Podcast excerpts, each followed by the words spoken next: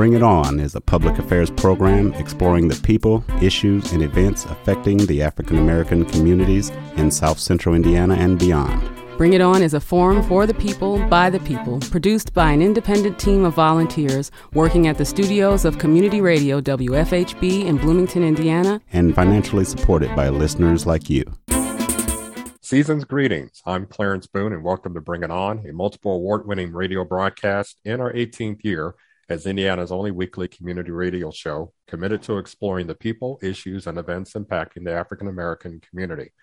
Last week, we showcased four recipients of this year's Swagger, which stands for Students Who Act Generously, Grow, and Earn Respect Awards, sponsored by the City of Bloomington's Commission on the Status of Children and Youth. Uh, and that commission's mission is to promote connections in the community that empower, enhance, and nurture children and youth. Successful award recipients shall have taken action that enhances the lives around them through generous acts, personal growth, and the promotion of respect. Nominations were accepted from educators, neighbors, friends, relatives, and clergy of students who live or attend school within the Monroe County Community School Corporation area. Youth nominees fell into four school age grade groups K through 3rd, 4th through 6th, 7th through 8th, and 9th through 12th. Ultimately, seven young nominees won Swagger Awards. They were selected from among 17 impressive young people, all of whom were recognized for their meaningful and generous acts. In the 9th through 12th grade category, awards went to four African American ladies Sydney Crossley, Sabra Wagner, J.L. Davis, and Safine Franklin for exceptional leadership and social justice activism by advocating for a racial discrimination justice policy to be included in the Monroe County Community School Corporation Student Handbook. Now, last week, three of those ladies, Sydney Crossley and J.L. Davis, Sabra Wagner, along with Mr. Isidore James Jimmy Torrey, co-chair of the City of Bloomington's Commission on the Status of Children and Youth, joined us for an eye-opening conversation on their efforts to compel the MCCSC to include a racial discrimination justice policy to be included in the MCCSC Student Handbook. School board discussions have been held with a recent discussion on Tuesday, December the 13th. Now, the purpose of this policy is to confront, mitigate, and eliminate racism, racist behaviors, and microaggressions in all forms. Superintendent Jeff Hauswald said creation of a racial equity policy is just the first step, and they still need to vote to pass it. Developing action items and guidelines for the policy will come after in the conversations with our students, this is uh, Dr. Hauswald, in the conversations with our students, we will develop next guidelines, and those guidelines will have some of the very specific things people have asked for. If the policy is approved, then guidelines for implementation and enforcement will be drafted. And uh, here to to talk about efforts to date and just where things are, uh, we have invited back Sydney Crossley, J.L. Davis, Sabra Wagner, and um, Mr. Isidore Torrey or Jimmy. Uh, uh, he goes by Jimmy as well. Uh, to just discuss in their impression, you know, where things are. So everyone, welcome back to Bring It On. And I'd like to sort of start some questions. If um, if you can, go, you know, I want to go around the room, starting with Sydney, then JL, then Sabra. If you could let us know if you attended that meeting on Tuesday, the 13th, and if you could share with us just your impressions as you came from that meeting. And again, we'll start with Sydney.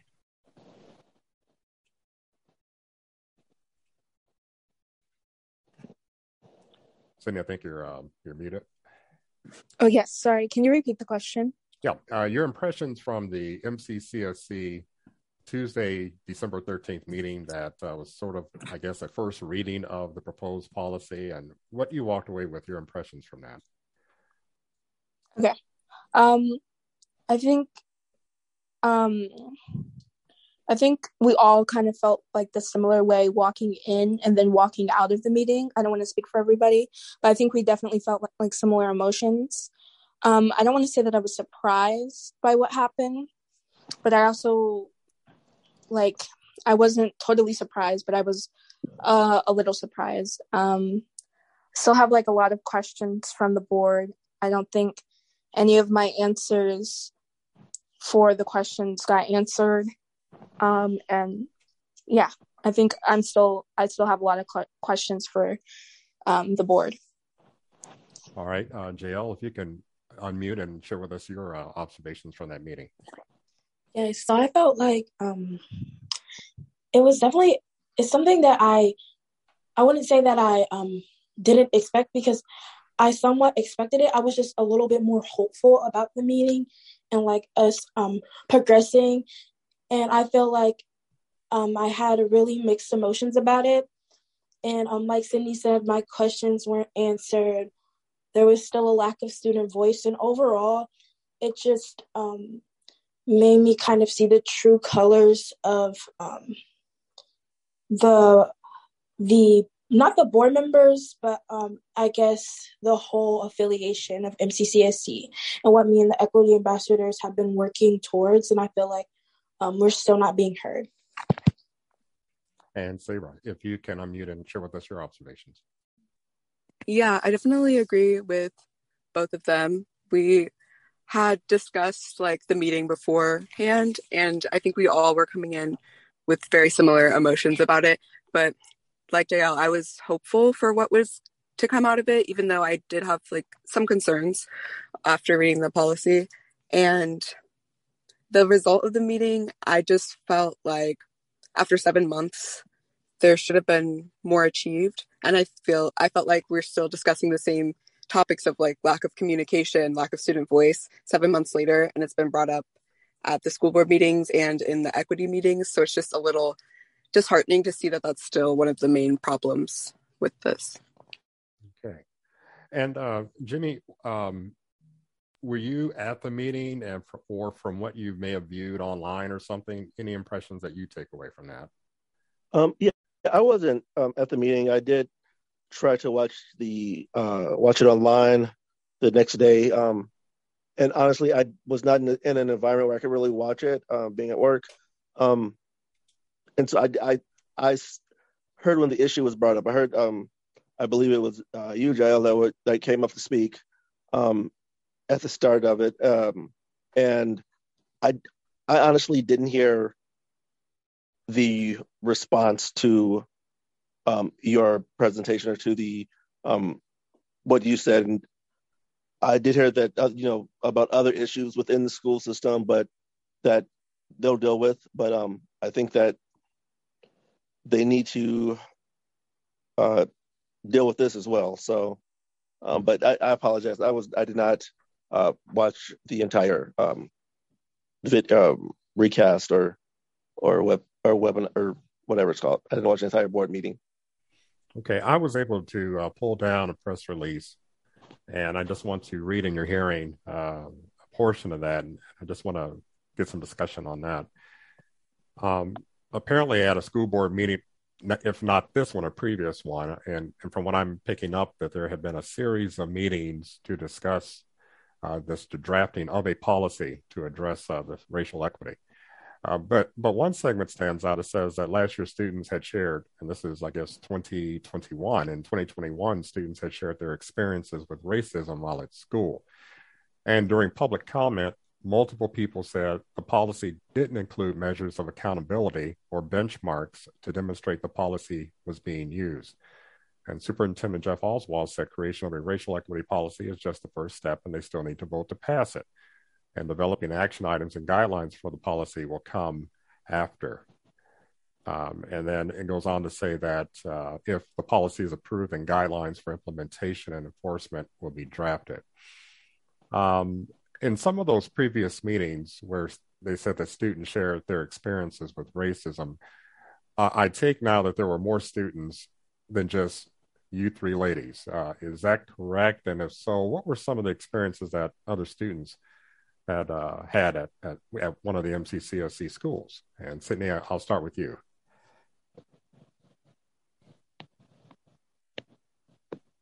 Yeah, you're mute. You're still muted there.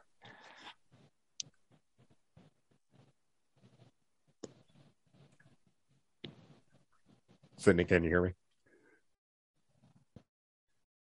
Okay, while Sydney is um, uh, adjusting her her audio. JL, what were some of the experiences you heard from previous some some other students besides yourselves at some of these MCCSC uh, meetings? Um, I think that um just within okay, so I think what this might be wrong, but are you like asking like what what did they experience um, during the equity ambassador meetings or just like in the school board meetings in general? Well their accounts of racism that they confronted at the school system um, mm-hmm. it sounds as if they the school board gathered uh, accounts to take into consideration. If, if you can remember any of the accounts last week we had talked about some of the things that you all had experienced.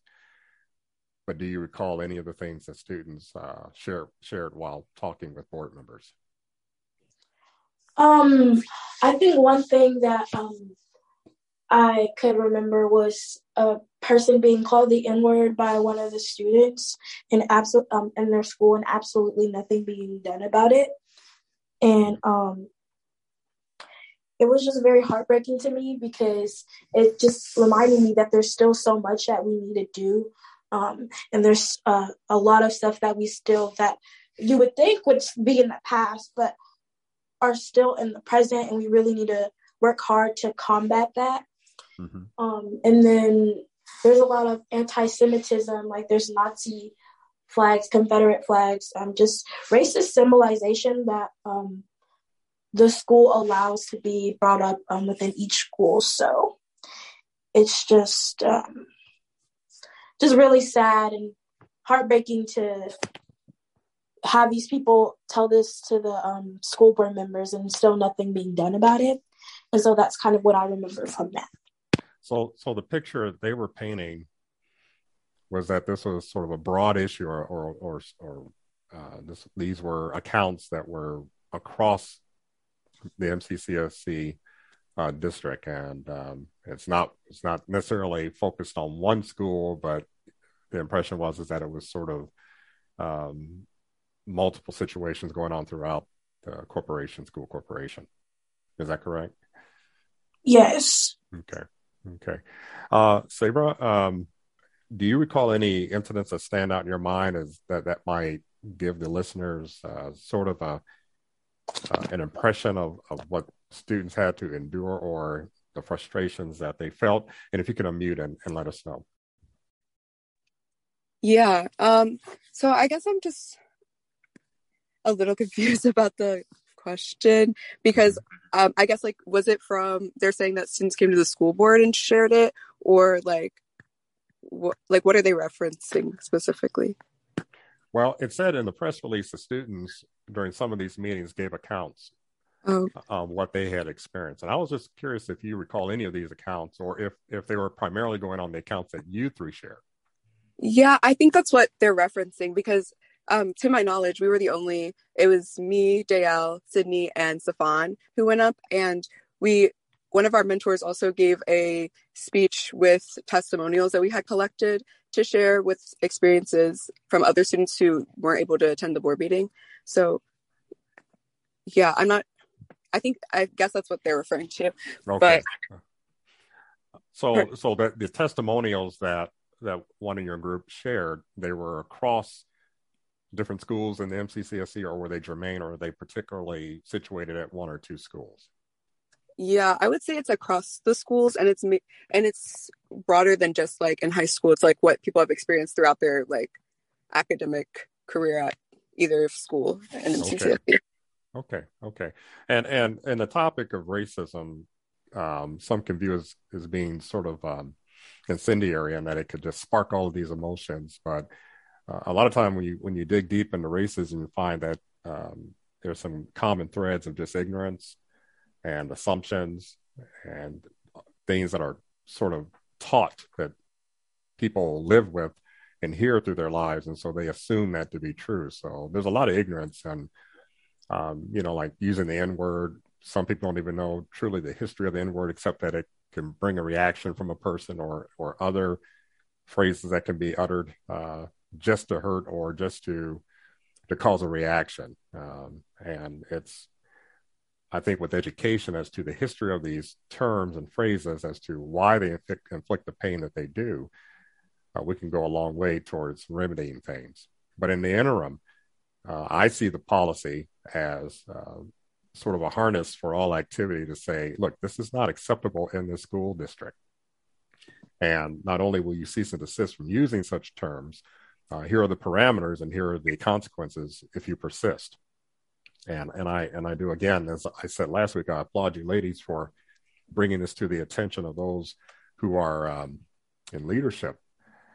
Um, Sydney, uh, I see that you joined us back, and if if you can unmute and, and tell us what were some of the questions that you had for the board that you felt that they didn't adequately answer.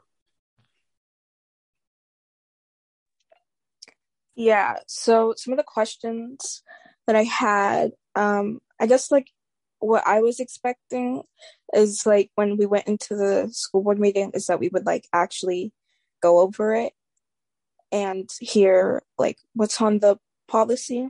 Mm-hmm. But we didn't do that. Um, before the policy was released to the public, students from the student equity ambassadors actually got to review it Mm-hmm. And um, there was a few questions that I wrote on there. Um, I also know that they, um, one of my questions was um, about the guidelines. Um, we haven't, I don't think we've even started doing the guidelines yet. And even that will take a few months. I think we're supposed to start the guidelines in January.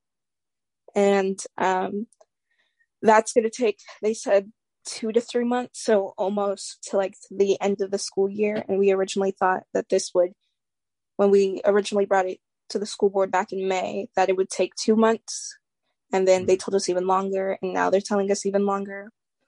So I guess my main question is about the guidelines because they are like one of the biggest, if not the biggest part of the whole entire policy. Okay. Um, does any particular guideline come to your mind or any um, suggestion for a guideline that, that you have come to mind that you could share with us? Um, I'm not sure if I have like a certain one, but I just know that like the guidelines are like the, the most important part of the whole entire policy. Mm-hmm. And one like one of our main reasons of bringing this anti-racism policy to the school board is because there was no consequences being faced by the people who were racist towards other students or being racist just in general. Mm-hmm. And it was just they would go to the principals or the staff and the students were excused, brought back to class, whatever, not expelled, not not they didn't get a proper consequence for it. And it just keeps happening and we keep seeing this every day in schools and online and I think that was one of my main reasons of bringing this to the school board. Okay, all right. Uh, you know, one could could argue, well, hey, if you look at stats, there really weren't that many occurrences, and there may be just sporadic, really just sporadic type instances, and they were kind of addressed and this and the other. But we all know that one's perception is their reality. So if the perception is that nothing is being done, um, then your thoughts on that fester and assumptions are made and things can get way out of control. So transparency transparency and clarity is, important in these things. Um, uh, JL, you said something at the start of this particular uh, broadcast that you felt that there was a lack of, of student voices um, at the board and if you can elaborate on that and, and, and then kind of share how the ambassadors that you're that you're a part of could possibly be that voice Yes. So, um, the reason I said that there was a lack of student voice was throughout the whole equity ambassador process, there was um, altogether three um, sessions that worked on creating and uh, drafting a policy. And um, you know, they claimed that it was very um, student led and like the students let made made the policy and the students did this, the students did that. But um throughout the whole process, it felt more like a lecture and not actually the students um, incorporating stuff. Although we did, um, it was a lot less of us incorporating and more of us, um, more of the adults kind of um, not facilitating, but controlling what we could and could not do. So they would assign us to certain sections to work on. Um, they would say, okay, you would be talking about this or you would be talking about that. And it was more of like everything all put together was more of like a lecture. We spent like a lot of time um, looking at slideshow presentations instead of actually drafting the policy. And so when we came back together and um, took a look at the policy, we noticed that a lot of things weren't incorporated that we had put. Um so yeah, a lot of it was just done by the by the adults and it was just not it felt it's like when you're in a classroom and the teacher kind of like um tells you what to do and the things you can do like oh this is your assignment this is that this is your assignment. It was more of them assigning us roles and agendas instead of us actually um being able to have a voice. And um, a great example of that would be how uh, student equity ambassadors came up uh, this week or last week to talk about um, their experience with equity ambassadors. Prior to that, they were very controlling of that. I was supposed to be a part of that uh, that that program where we would uh, share our experiences, but I got basically kicked off of that because I had made a public comment, even though I had the go to to do that. Um, so yeah, that just shows like that they I guess they somewhat care about student voice, but at the same time they don't because it's like I'm sh- sharing a different opinion. It's like not everything is going to be good on certain aspects, and I felt like it was very disrespectful for me to get kicked off the um that segment of the program completely just because I had a different opinion. They wanted us to say all the good things. Um, and they wanted us to lie and say, "Oh, this was a great experience. Like this is a amazing experience," but it really wasn't. Hmm.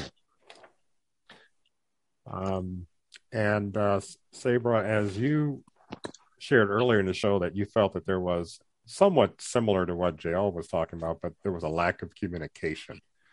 Um, was this a lack of communication with students or a lack of communication to the entire student body?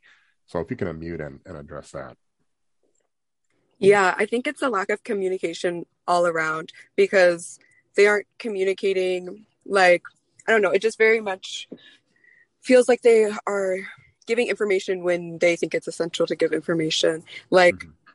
they're not letting the school board members know like updates within the equity ambassador group. They're not it's just like information is not accessible for everybody. And you can see that with particularly their their tracking program or like where you can like on their website write down like if you've been bullied or something like that. And it's just the way, way it's set up is not very accessible but they continue to like i don't know spread like say a message that's different than what we're seeing them do i guess. Mm-hmm. and i think that throughout the equity ambassador group there wasn't a lot of communication of like location and stuff like that. So it just felt very hard to be like a seat at the table when you're not given all of the information and it's not being communicated to you. And then like the public doesn't know about like what the equity ambassadors are doing within the group or like the impact of that. And so it just feels like there's not a lot of information being spread about it. And I think that's because of the lack of communication. Okay. Uh, if you've just joined us on Bring It On, we're having a conversation with three recipients of this year's 2022 Swagger Awards. And Swagger, again, stands for Students Who Act Generously, Grow, and Earn Respect. And this is um, in part um, sponsored by the City of Bloomington Commission on the Status of Children and Youth. And their core mission is to promote connections in the community that empower, enhance, and nurture children and youth. And uh, the ladies joining us this evening are Sydney Crossley, J.L. Davis, Sabra Wagner, along with Mr. Isidore Jimmy Torrey, who is the co-chair of the City of Bloomington's Commission on the Status of Children and Youth. Um, can I get a little bit of history on this ambassador group? Uh, when did it start? What's who's on this ambassador group, and, and what is what is their mission? And this is for any anyone that, that's on Sydney, JL, or Sabra.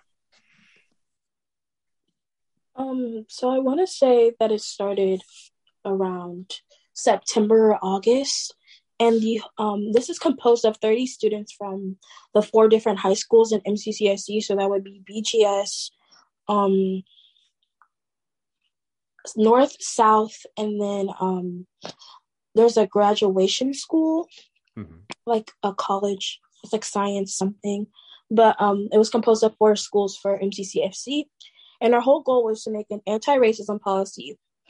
Um, well, first, okay this is where the this is where again it's brought up as a lack of um, communication on their part because we all came in with the idea that we were going to be editing a policy already made hence there being an microaggression anti-racism statement already out in the handbook. But um, instead we ended up making the policy. So our original goal was to edit the policy and see what we could um, you know change and put our perspective into it but it just turned into us making in writing the policy. And um, yeah, so we're continuing that and hoping to get it approved. You feel like you're doing the heavy lifting and, and doing that. You, I hear in your voice that you felt that they should have had something in place already. I wouldn't say that. Um, I felt like they they should have, but I just don't see why they would have an anti-racism statement out if they didn't have some idea of a policy or a draft or some type of draft formed. And then also prior to that, while why me, Sabra, and Sydney came in thinking that we were going to edit a policy is because they had told us we were going to be editing a policy. Hmm. Okay. Okay. Um, and Mr. Torrey, if um, if you could share with us through your program uh, just how you feel that you're able to empower these ladies to sort of create or craft a policy or or build upon or edit the current existing policy? And and what support is is uh, uh, your commission offering to these ladies in that regard? Um, well without speaking with the commission prior to this on this issue uh, prior to this episode on this issue um, what i can say is that we will definitely listen to to each of you. Um, hear what you want to be done and hear you know what needs to be done. And i believe that um, we can just support you and go you know might be able to talk to uh, higher ups uh, m- members um, in in your no not speaking for not not we'll be I don't know how to say it? Um we'll talk to them for you, but not speaking for you. We'll be using your voice. Uh, um, is what I think we could do. I don't want to say. I don't want to like say that this is what the commission can do without talking to our liaison and talking to other commissioners. Um, so I don't want to make any promises. Um, but um, the only thing I can promise is that we will, we would, and will support you um, in any way that you need us to. Uh, if you tell us what you want, um, then we we will support you. Um, but as far as what we can just jump in and do right away, I can't speak on that, um, just because that would come from our liaison um, and probably her um, uh, supervisor. Mm-hmm. So I don't want to overstep my bounds. Mm-hmm. But the only thing I can, like I said, the only thing I can uh, say that we can give is is support and and um, we just uh, support in the way you tell us you need it. And also, I think uh, a, a, tremendous thing that you're doing is is recognizing these ladies for this gallant effort uh, by uh, awarding them the swag award for this year, and uh, just to tell the community that look, these ladies are about the business of taking care of business, and they're bringing, they're shedding light on a very sensitive topic. Um, again, this whole conversation of of racism makes people uneasy. It's not a very comfortable conversation to have. It's what they call a hard conversation at times, uh, but it's a conversation that is needed. Um, I, I, think understanding is the first step. Uh, again, understanding histories of communities and what they've been through, and and again, what are third rail points in that community uh, as far as what things that are discussed can really bring about a reaction that is not a pleasant one, and understanding why. Um, uh, ladies, I'm going to go around again, and from each of you, I'd like to hear if you could design the perfect policy. Um, and and I don't want you to get so specific that that it, you, you know, just keep it simplistic. Just what would be the the key things that you would want in the perfect policy to address uh, racial equity? And I'll start with you, Sydney. Um, I guess for me, uh, a very well structured good looking policy would be one with really nicely worded guidelines. I don't want to say too specific because if they are really specific, then I think people will pick at what they think racism is, and that will cause a whole lot of more problems. But I think a good guidelines for what they do and then the consequences for that, and then throughout the policy, just keywords and definitions for those, and um, just like making sure that we recognize all POCs and racist acts. Okay. Uh, JL, uh, you like to take your, your uh, stab at that and the perfect policy uh, by JL Davis. um, so a perfect policy to me would, um, like Sydney said, having guidelines.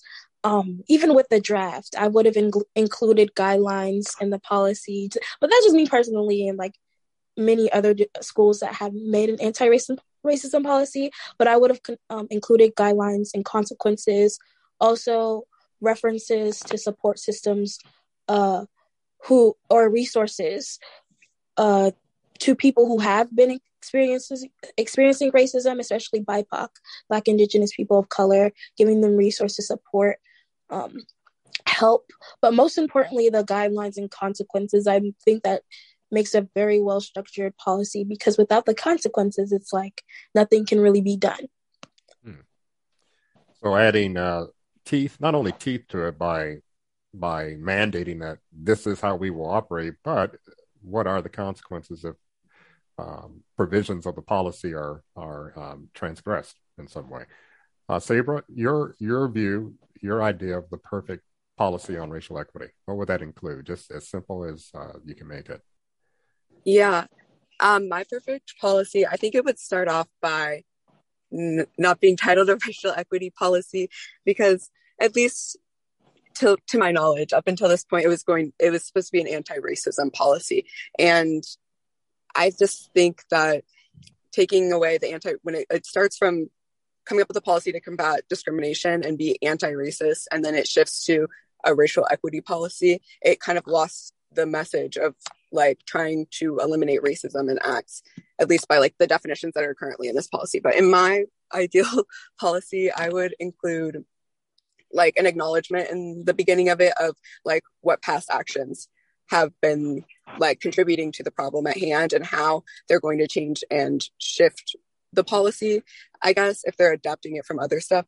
And I would also say guidelines are important because this policy draft, the first one, had like a brief accountability section, but I think accountability is a huge part of a policy, even if you're not outletting the full guidelines. Like if you're saying that one of the accountability measures is going to be um, what's it called, Res- restorative justice or restorative act um, activism, I guess I don't know what it's called. Um, or if you're saying that you're going to use progressive discipline, like farther outlining the steps of what that is. Because, yeah, if basically, like, I don't see how it's like effective to have a policy without any way for it to be held accountable or for it to be actionable, I guess. Mm-hmm. So that's what I would do in a policy if I did a perfect policy. It's interesting you start off by saying, one, um, I wouldn't have changed the focus or the thrust of the policy you were looking for something that was anti-racist, meaning to uh, not promote or to um, remove actions that are deemed as racist. And it's interesting how society, you know, we're full of learned individuals that do extensive research and definitions and terms come into play, and they tend to sometimes muddy the water to the point where the initial issue gets uh, sort of blurred. And case in point, I'm looking at the policy that was shared, and they have a section on here for key terms and definitions. And without even getting into the uh, uh, definition part, I'll just read what the terms as listed are. One is anti racism, which is, I think, how this all began, uh, just a policy to combat racism, uh, so therefore anti racism. But then it gets into bias, it gets into culturally responsive practices, it gets into this word discrimination, it gets into diversity, it gets, in, it gets into educational equity, and then it gets into ethnicity, and then it gets into historically marginalized, it gets into inclusion, intersectionality, marginalized, microaggression, neural diversity, oppression, opportunity gap, uh, and as further detailed as disparities and outcomes that occur as a result of the unequal or unequitable distribution of educational resources, on and on and on. Prejudice, progressive discipline, race, racism, slur, and systemic racism. It's like an alphabet soup. And all we want is, is for the behaviors to stop. And sometimes it just feels as if things get diffused. And and it can get frustrating. Uh, and it can get frustrating. It just it makes things more difficult. But um, what I, I, want to just hear is, as Sabra, you're about to graduate, if I'm not mistaken, right? Or or is this are you a senior this uh, coming? Will you graduate this coming spring, or do you have another yeah. year left? I'm going to graduate in the spring. So. Are you are you motivated to do more in this area because of the experiences you had? Yeah, I think these experiences definitely highlighted to me the importance of educational equity and the importance of having policies in place in education. And through my experiences this year, I've been very interested in pursuing, like, I'm going to go major in psychology and public policy because I guess I didn't even really realize how important the policies are until it gets down to it. Because in day to day life, you don't really think about how policies affect you and how the practices and guidelines impact you until you have a problem where these policies aren't specific to the problem that you're experiencing that you feel is wrong. So I've been really interested in looking at racially neutral policies. And when I first looked at MCCSC's handbook and policies, that's something that seemed pretty prevalent. Like there was no big mention of like race specific like instances which and it seems with like the increasing amount that I've experienced in high school of racist acts, it just felt weird to not have any specific like ways to like combat it or any specific language for what it's even considered, I guess. Mm-hmm. So yeah, this this whole experience has definitely made me shift my future career focus and like I have a completely different perspective on how policies impact your life. Okay.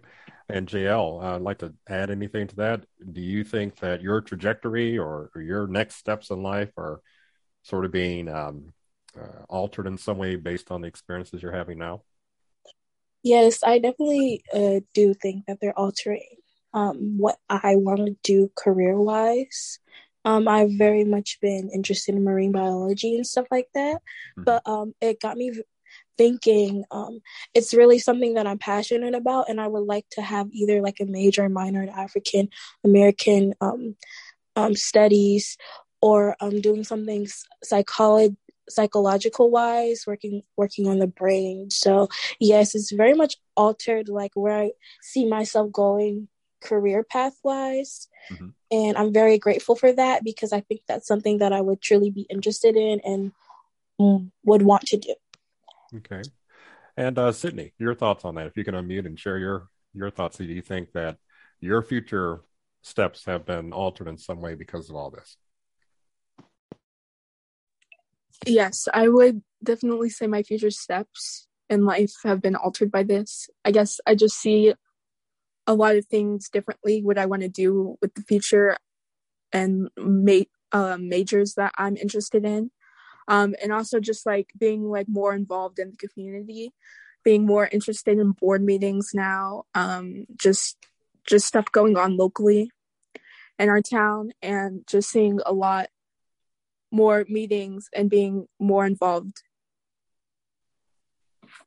Okay. Um, and and just and and i know mr torrey can attest to this but uh, you know we've lived long enough to be a part of organizations that develop and craft policy. It can be a lengthy process.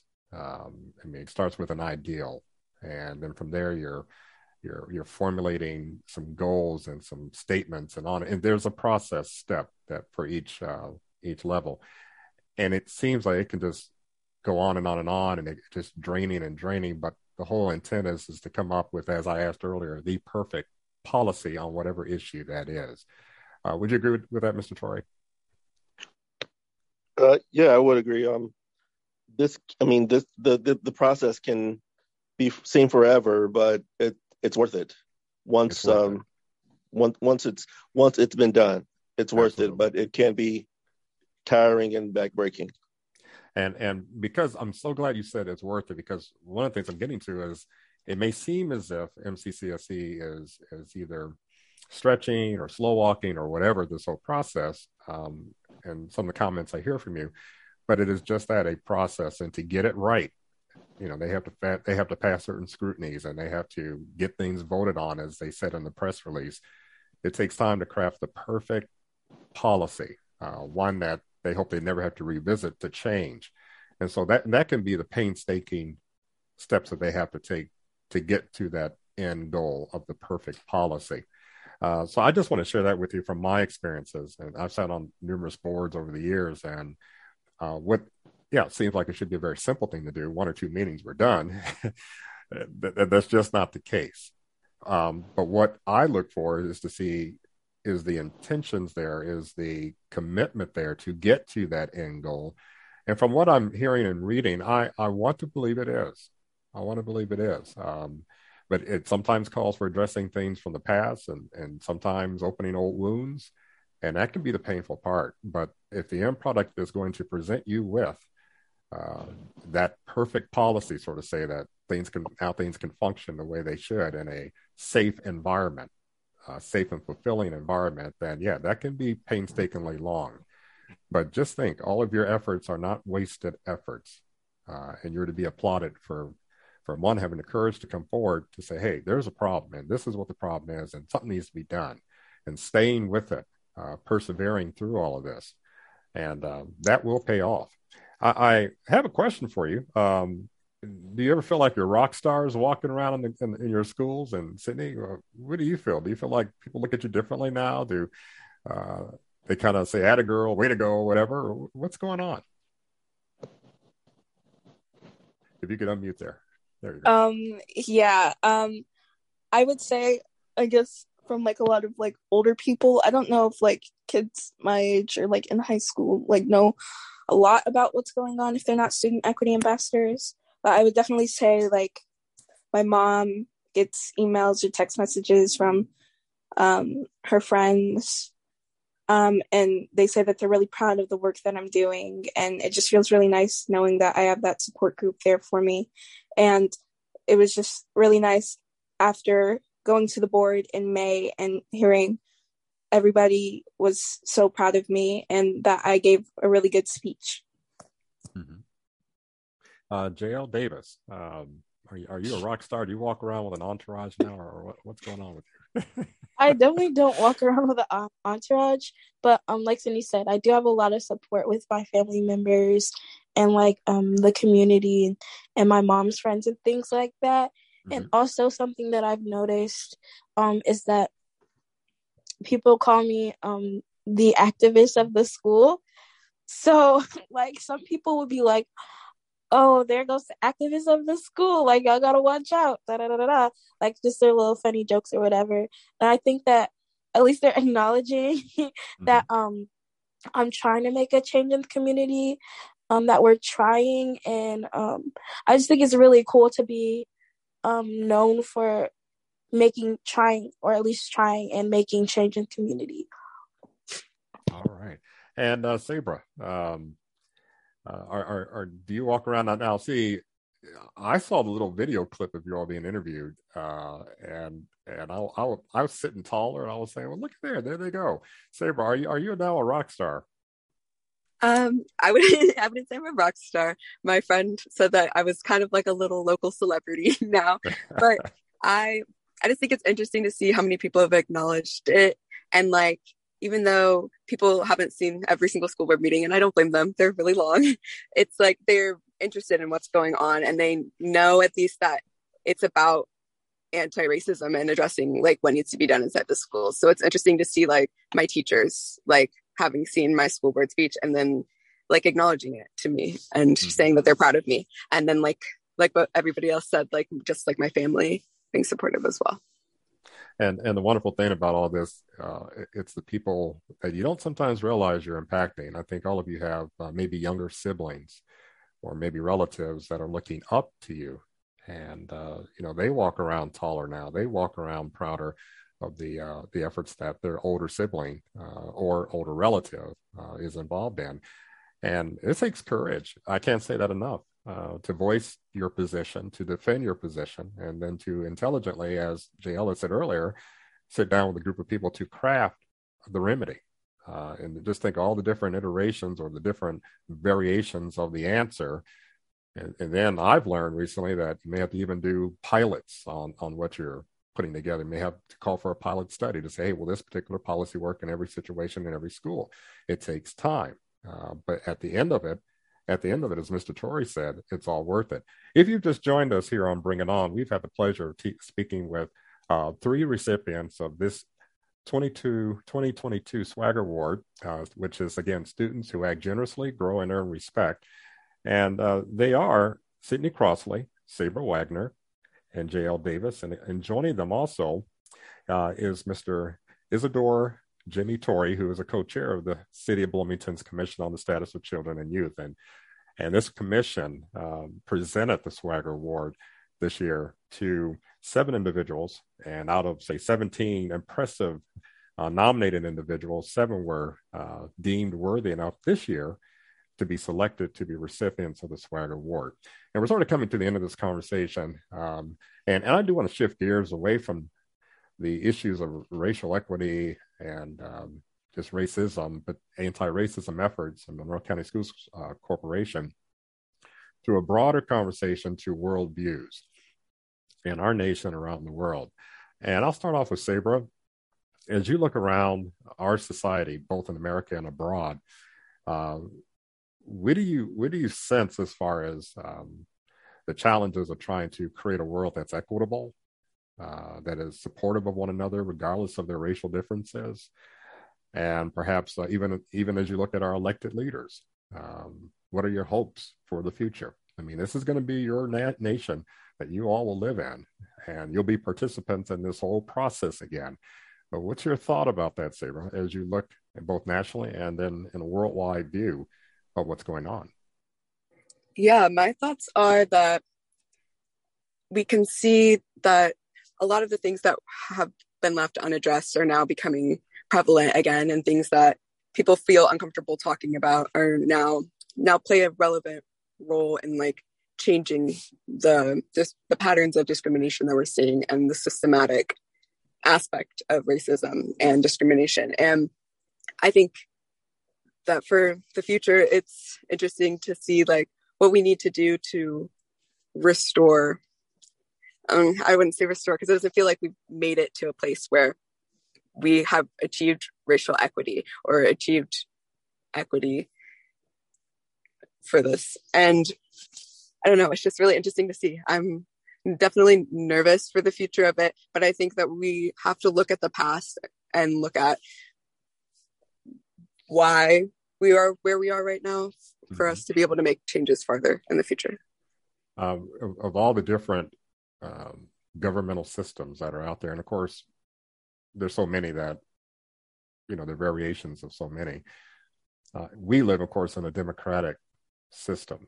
And um, growing up, I never felt that uh, it would ever change. I always felt that um, the democratic balances that we have, the, the balances of power in our country would always be the way they are, and that there would never be a need to worry about that. But now, over the last um, here I go again. I'm, I do not want to get on my soapbox, but over the last six or seven years, it seems as if the fragility of democracy has never been on display uh, more than what I see now. And as I have two young daughters and I think about their future, um, I want a society that is more secure and stable. And for you three, uh, and Mr. Torrey too, I mean, we all want the very best for you um, as you see what the adults in the room are doing on a national level, how does that make you feel, Sabra? Um, I don't know. I feel definitely hopeful. I'm glad that there are people out there who are a good support system, I guess, and able to help others who are like and the generation below them like lead at change and lead like into society since we're going to be adults and we're going to be contributors to this just knowing their knowledge.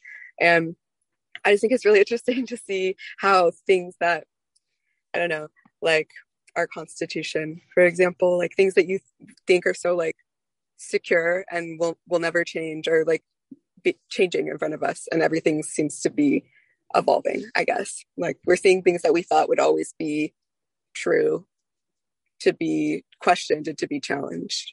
Yes.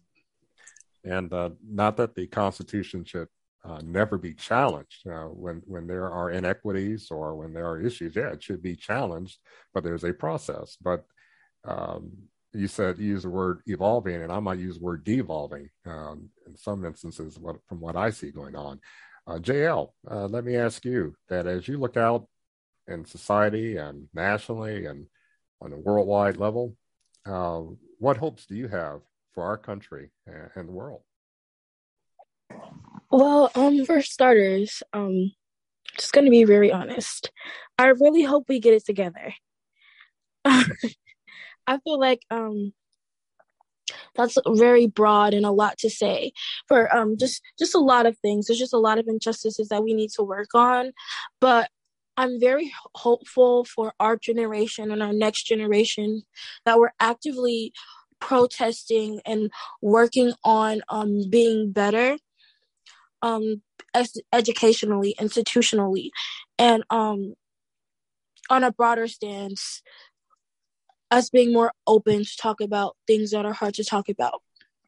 Because sometimes when we don't talk about things that are hard to talk about, problems don't get combated or solved in the way that we want to see it be solved. And it's definitely a process. But um, in order for us to um, elevate, we need to start having discussions about topics of racism or injustices in general and um i just am very hopeful that our generation especially and the generations to come will very get it will get it together on that political aspect. Mm-hmm. thank you. And and sydney uh, if you can unmute and share with me uh, just as i asked jl as you look out across our country and the world uh, what hopes and dreams or, or concerns do you have with what's going on? Yeah uh, for starters, I definitely agree with JL and Sabra. Um, I feel like there's just a lot going on, and there has been um, for the past, well, like there's just been a lot more with COVID and a whole bunch of other things. Um, but yeah, I definitely am hopeful for the future. I think, like JL said, we really do need to get it together.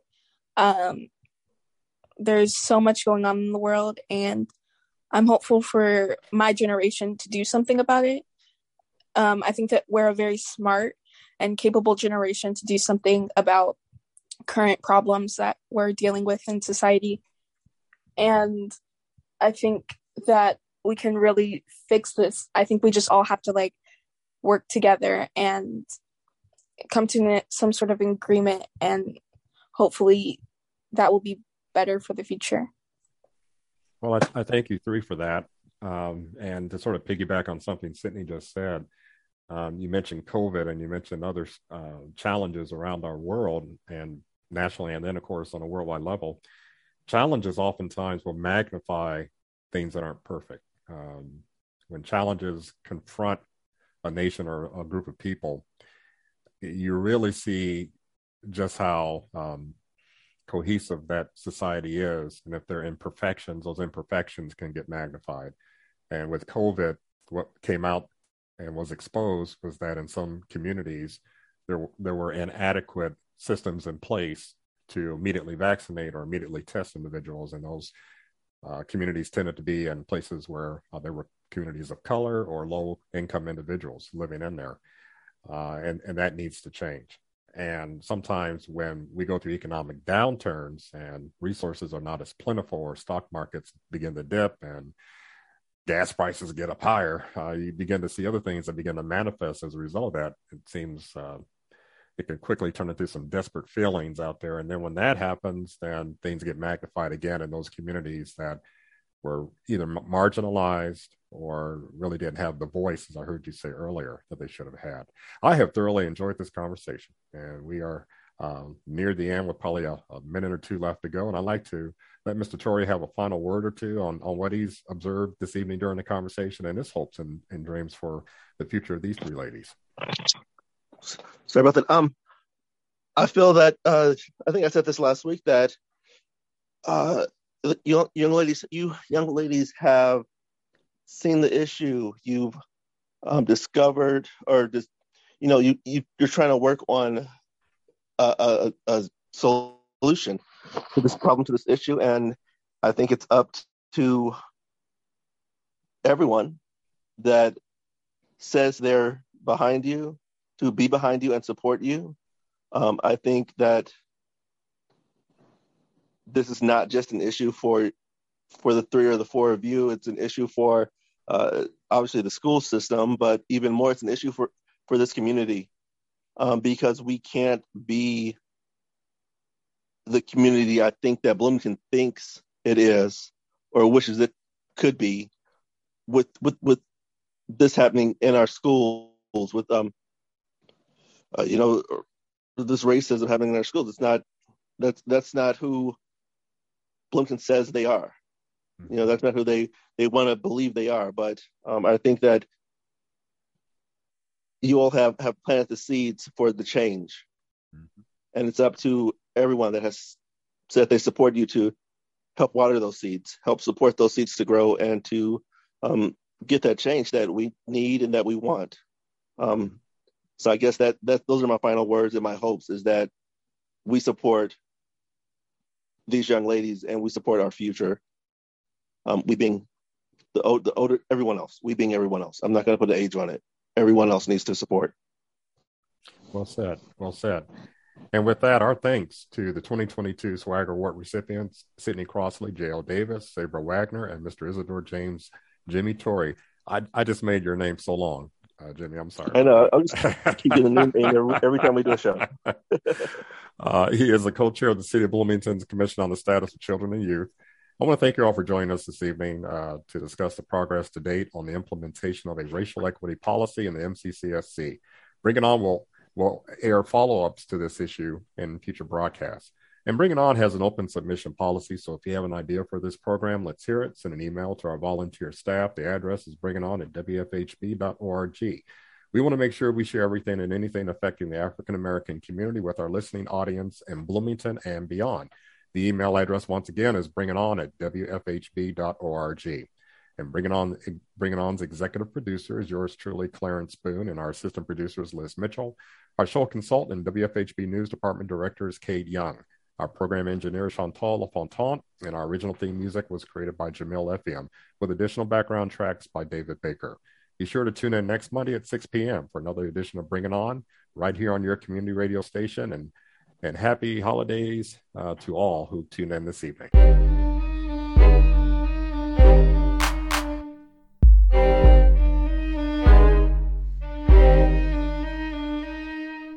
You've been listening to Bring It On, a volunteer powered production of Community Radio WFHB in Bloomington, Indiana. Bring It On is your forum for open dialogue on the people, issues, and events affecting the African American community in South Central Indiana and beyond. Send your comments, suggestions, and story ideas directly to the Bring It On staff. The email address is bringit at wfhb.org. That's bringit at wfhb.org.